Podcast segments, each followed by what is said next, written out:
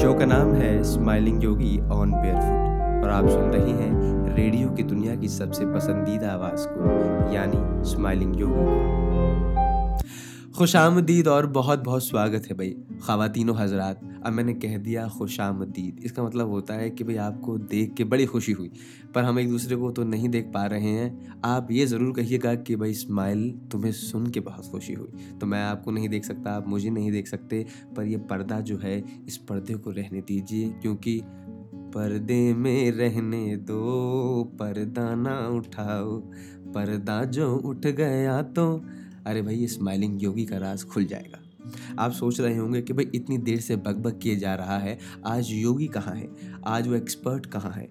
आज वो शख्स कहाँ है जिसके पास दुनिया भर की जानकारी होती है, घूमने से रिलेटेड ट्रैवल से रिलेटेड और कैसे एक ट्रैवल को सुंदर, सूक्ष्म और आकर्षक और किसी भी आपत्तिजनक स्थिति से बचने लायक बनाया जा सके। भाई वो तो इस वक्त मेरे साथ स्टूडियो में नहीं है। आज सारा कारोबार, सारी ज़िम्मेदारी देख के वो यहाँ से चले गए हैं पहाड़ों की ओर। क्योंकि भाई योगी हैं और योगी का काम होता है घूमते रहना। कनावत ना कर आलमो रंगबू पर। यहाँ चमन और भी आशियाँ और भी है। जी हाँ ये आलमा इकबाल का शेर था कि भाई एक जगह बैठ मत घूमता रहे। तो योगी भाई इस बात को और इस शेर को अपनी ज़िंदगी में कुछ ज़्यादा ही खासी अहमियत देते हैं। तो भाई वो तो चले गए हैं। आज छोड़ गए हैं इस शो के एक और एक्सपर्ट को। जी हाँ वो हैं चचा।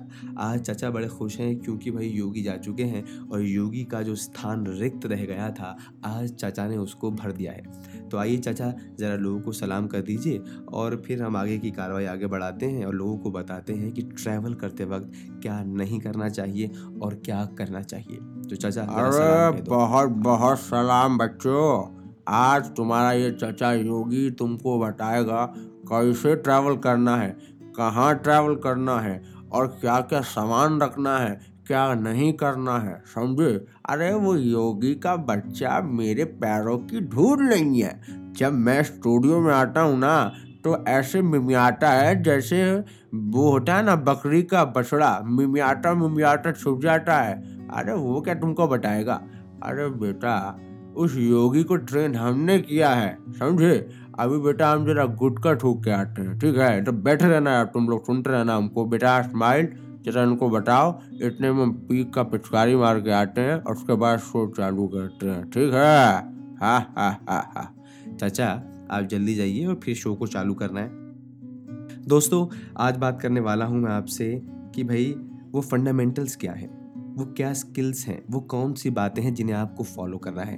भाई, जब तक चचा वापस आते हैं, ज़रा मैं आपको एक दो चीज़ों के बारे में बता देता हूँ। तो भाई, पहला जो फंडामेंटल है, जो एक पहला स्टेप है जो बहुत ही महत्वपूर्ण है, बहुत ज़्यादा इंपॉर्टेंट है और मुझे लगता है हर ट्रैवलर को, हर यात्री को और हर श्रेणी और हर दर्जे के यात्री को ये चीज़ माननी चाहिए। जैसे कि भाई डोंट लिटर गार्बेज आप कूड़ा मत फैलाओ यार।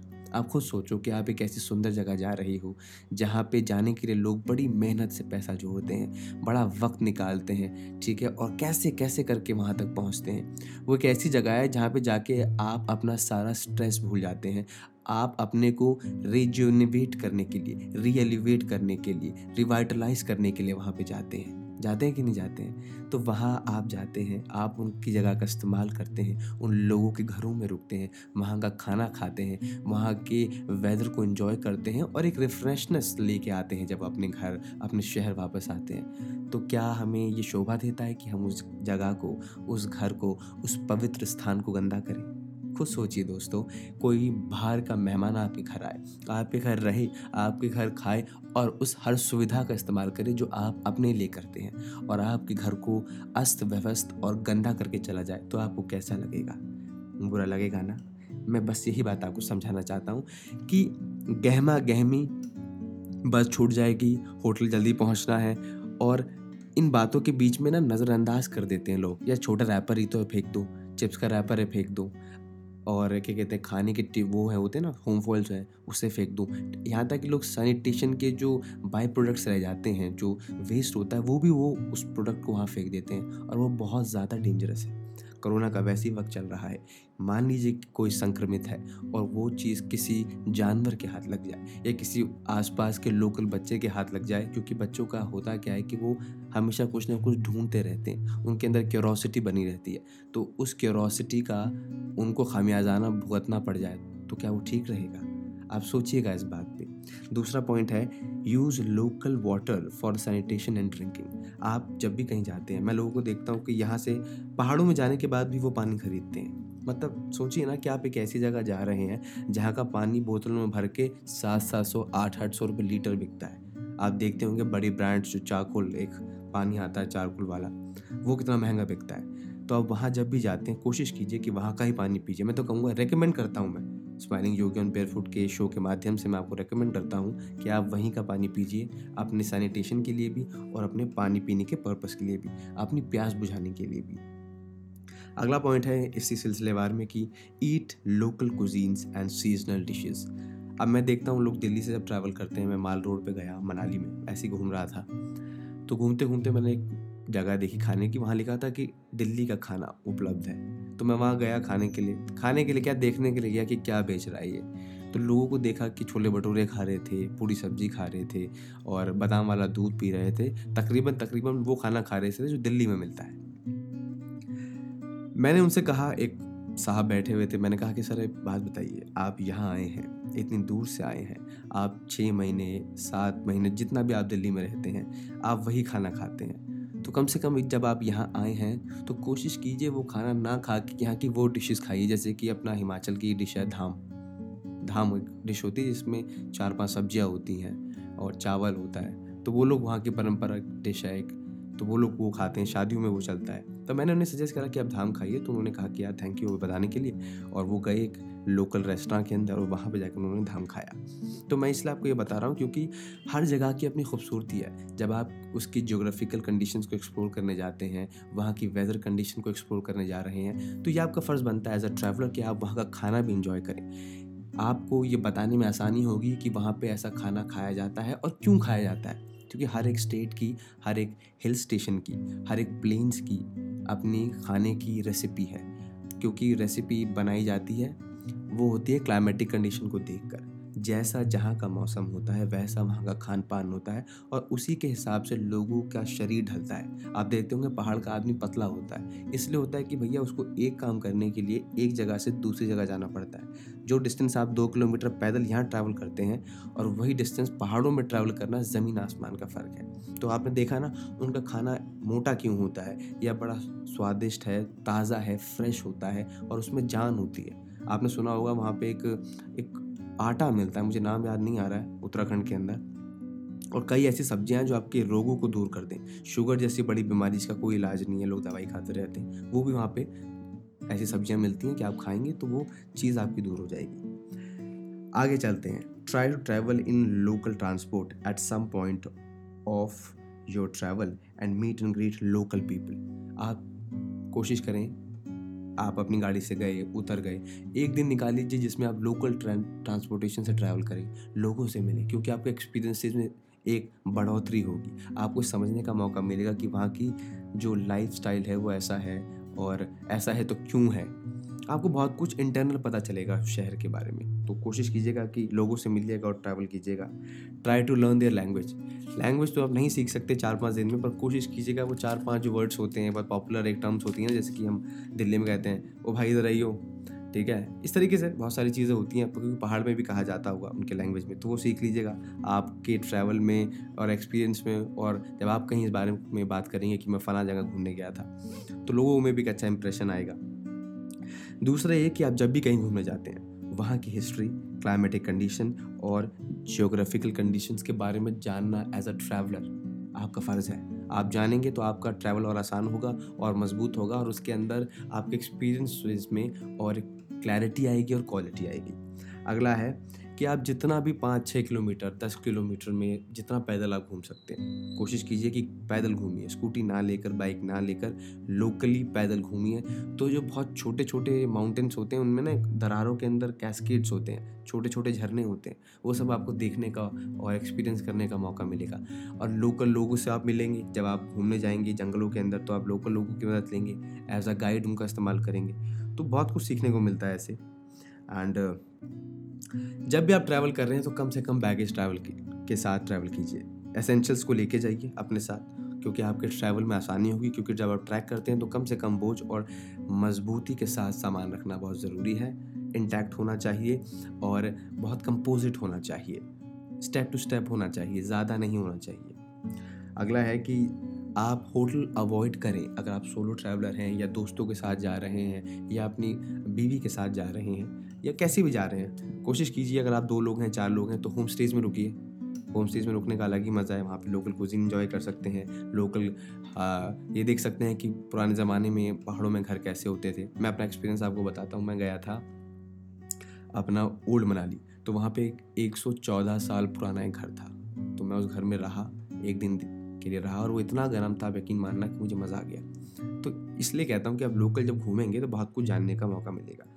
आखिरी पॉइंट इसी फंडामेंटल्स में यह है कि जहाँ भी जाए, भागा दौड़ी ना करें कि यहाँ भी घूम लूँगा, वहाँ भी घूम लूँगा, ये भी कर लूँगा, वो भी कर लूँगा।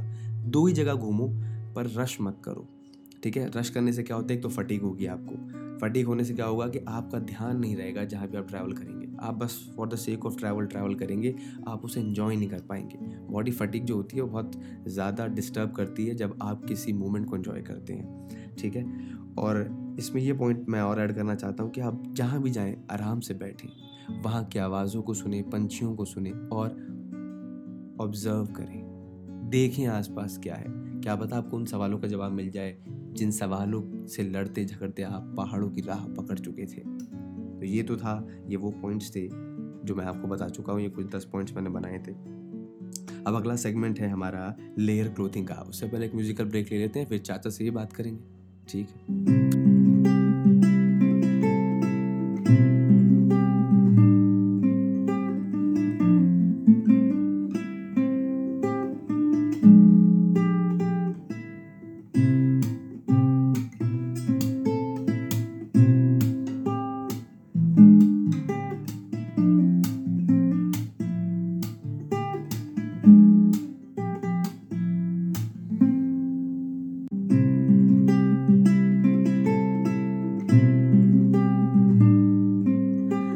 दोस्तों म्यूज़िक ब्रेक के बाद अब जिस सेगमेंट में आप आ चुके हैं, उसका नाम है लेयर क्लोथिंग जी हाँ भाई कपड़ों का बहुत महत्व होता है और इस महत्व को और विस्तार पूर्वक और जानकारी के साथ बताने के लिए इस वक्त स्टूडियो में मौजूद है चचा।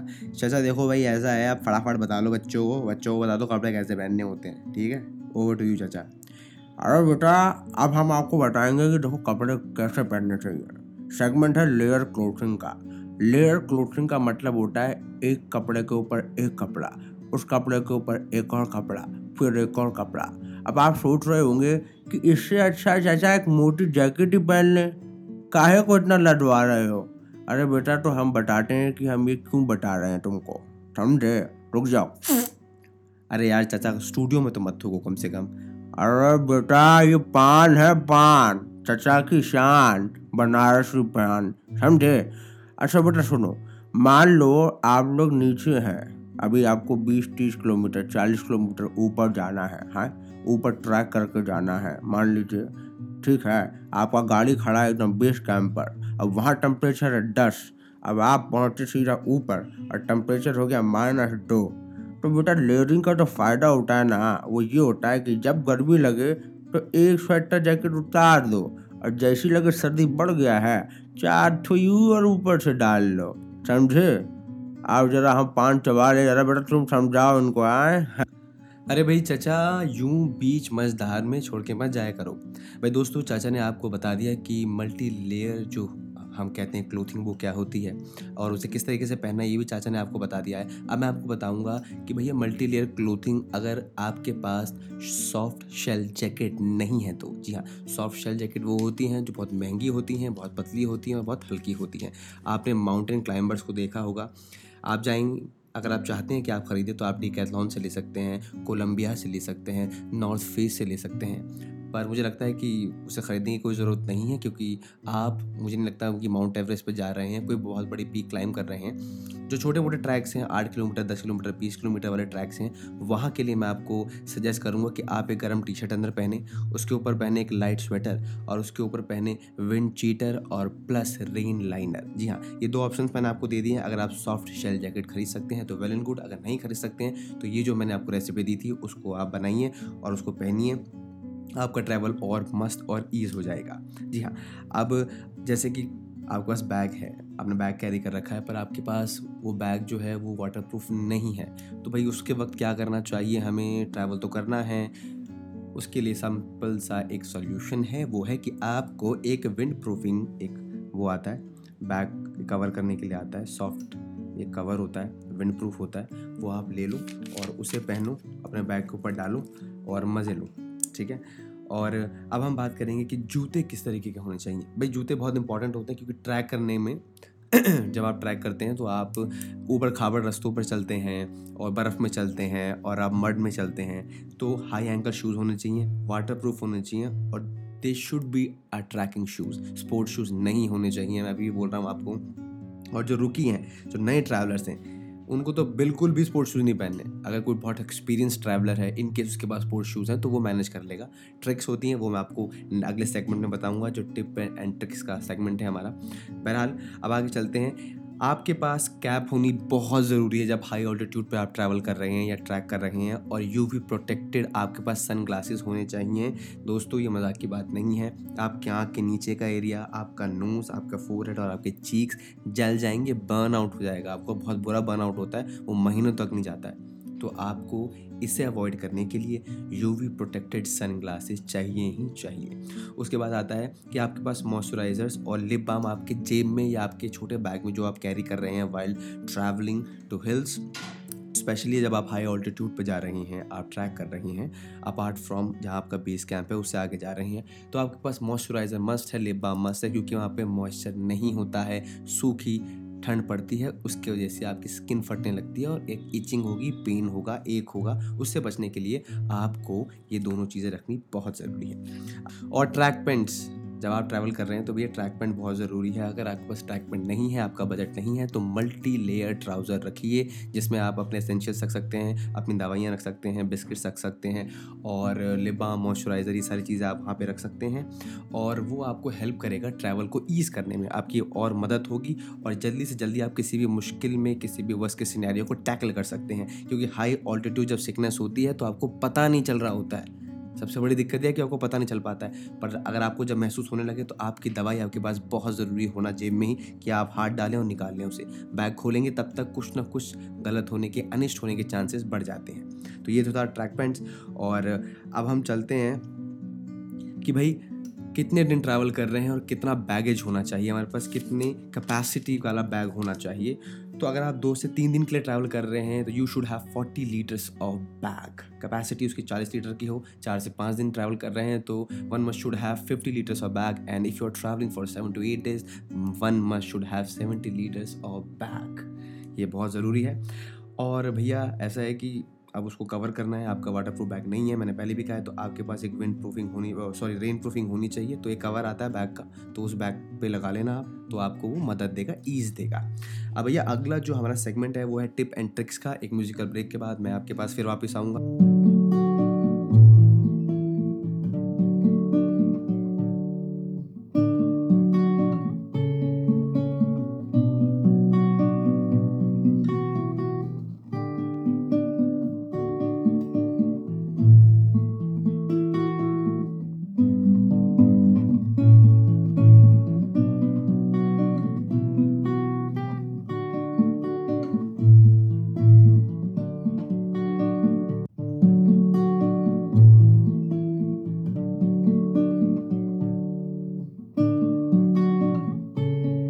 सेगमेंट है हमारा टिप एंड ट्रिक्स का। आज मैं आपको वो सारी ट्रिक्स बताने वाला हूँ, जिसके ज़रिए आप अपने ट्रैवल को और बेहतर और आसानी से और कम पैसों में कर सकते हैं। रही बात जूतों की, अगर आपके पास नहीं है वो जूते जो वाटर प्रूफ हो या ट्रैकिंग शूज़ हो और आपके पास है स्पोर्ट्स शूज़ जिसे आप पूरे साल हर पार्टी में पहनते हैं तो उससे भी हम काम चला सकते हैं। कुछ नहीं करना है आपको आठ दस पॉलोथिन खरीदो हाफ़ के जी की मार्केट से जाके सब्ज़ी मंडी से ले लेना, या लाला की दुकान से ले लेना, ठीक है? आपको करना क्या है, अपने शौक से को पहनने के बाद पहले वो वो पहनना है अपना पॉलीथीन और फिर जूते के अंदर पैर फंसाना है, फिर आप स्नो में जाओ कीचड़ में जाओ, या आप वहाँ जाओ जहाँ बहुत ज़्यादा बारिश हो रही है, किसी भी ऐसी जगह जाओ जहाँ पर नमी हो तो आपको हाइपोथर्मिया नहीं होगा और हाइपोथर्मिया से सबकी हिल जाती है, जितने माउंटेनियर्स हैं। उसके बाद हम आते हैं कि भाई मेरा जो बैग है वो वाटर प्रूफ नहीं है, या मेरे जो कपड़े लगते हैं वाटर प्रूफ नहीं है तो क्या किया जाए? तो कुछ नहीं भाई, सौ डेढ़ सौ रुपये का एक रेनकोट आता है। थोड़ा बड़ा लेना पापा के साइज़ वाला, जो आपसे बड़ा हो, क्योंकि ऐसा होता है कि हम ले लेते हैं फिटिंग वाला और मूवमेंट में ईज़ हमें नहीं होता है अनईजी फील करते हैं। लॉन्ग ट्रैक करना है तो अनईजी कोई भी चीज़ नहीं चलेगी, ठीक है? आपने ले लिया रेनकोट आपका सफ़र हो गया आसान। ये दो ट्रिक्स थी। आगे बात करते हैं कि भाई क्या क्या एसेंशियल्स आइटम्स हैं क्या क्या चाहिए? तो एक हॉट वाटर बॉटल मिल्टन के ले लेना। मेरे को तो मिल्टन पता है, बाकी आप ब्रांड कॉन्शियस हैं तो किसी भी अच्छे ब्रांड के लिए लेना। मिल्टन वैसे अच्छा ब्रांड है। दूसरा पावर बैंक होना चाहिए। अगर आप सोलो ट्रैवलर हैं तो दो पावर बैंक आप पे होने ही चाहिए, दस हज़ार एम के। वो होने चाहिए। और आप चार पाँच लोग ट्रैवल कर रहे हैं तो आप हर एक बंदे पे दो पावर बैंक होनी चाहिए। उसके बाद आता है, एक अच्छी क्वालिटी की बेल्ट आर्मी ग्रेड बेल्ट होनी चाहिए। लेदर की ना हो अवॉइड करना, कपड़े की हो और अच्छी हो, जो आर्मी वाले पहनते हैं, उस तरीके की कोई चीज़ आपको मिल जाए तो वो बहुत इंटैक्ट रहेगी, आपको बाँध के रखेगी। अगला है ईयरफोन्स अच्छे ईयरफोन्स हो तो बहुत बढ़िया है, नहीं तो काम चलाओ से भी काम चल जाएगा। पेपर सोप रखना टिश्यू पेपर रखना टूथब्रश रखना टूथपेस्ट रखना और मेडिसिन मत भूलना दोस्तों, क्योंकि लोगों को शुगर की होती है बीपी की होती हैं एंड एनजाइटी की भी कुछ लोग पिल्स लेते हैं और एलर्जिक एंटी एलर्जिक पिल्स भी अपने साथ लेके चलते हैं। तो वो मत भूलना, अपने घर से अपनी प्रिस्क्राइब्ड जो मेडिसिन हैं वो लेके चलो। उसके बाद आता है कैंडीज मतलब टॉफ़ियाँ रखो। ब्लड शुगर लेवल कम हो जाता है तो हल्का हल्का उसको एकदम यू चूस के फिर वापस डाल देना रापर के अंदर। फिर थोड़ा आगे ट्रैवल करोगे तो फिर चूस लेना। बिस्किट्स रखना ड्राई फ्रूट्स रखना, क्योंकि भाई एनर्जी कम होती रहती है। कैलरीज बहुत जल्दी बर्न होती हैं उस ऑल्टीट्यूड पर मैं जिसकी बात कर रहा हूँ आपसे। मैं तेरह हज़ार, चौदह हज़ार, बारह हज़ार की बात कर रहा हूँ। उसके बाद भैया, आपको शराब से दूर रहना है। शराब का प्रतिबंध है हाई ऑल्टीट्यूड पर। तो शराब का सेवन बिल्कुल मत करना कॉन्शियसनेस खो दोगे और पता नहीं, खुद भी खो जाओगे ऊपर। आखिरी है डीएमएक्स मेडिसिन जो होती हैं, वो आपको ए से बचाएँगी। एक्यूट माउंटेन सिकनेस होती है। तो इसका एक कोर्स होता है। आपको लेना है उसको। मतलब आप जैसे ही ट्रैवल चालू करोगे तो आपको उसको कंज्यूम करना है। ठीक है? बाकी इसको और ब्रीफ में थोड़ा सा मैं मैं आपको बता दूँगा। जब जोगी भाई स्टूडियो में वापस आ जाएँगे। तो ये वो सारी चीज़ें थी जो मैं आपको बताना चाहता था। होप आपको सुनने में, समझने में मज़ा आया होगा। इसी के साथ मैं इसमाइल खान आज सवाल नहीं लूँगा, क्योंकि एपिसोड बहुत बड़ा हो चुका है। बाईस, तेईस मिनट का हो चुका है। पर कोई बात नहीं, आप मेरे लिसनर हैं, मुझे प्यार करते हैं तो सुनते रहिएगा स्माइल को, अपने स्माइलिंग योगी को। खुदा हाफिज, फिर मिलते हैं। बाय शो का नाम है smiling Yogi on barefoot और आप सुन रहे हैं रेडियो की दुनिया की सबसे पसंदीदा आवाज़ को, यानी स्माइलिंग योगी को।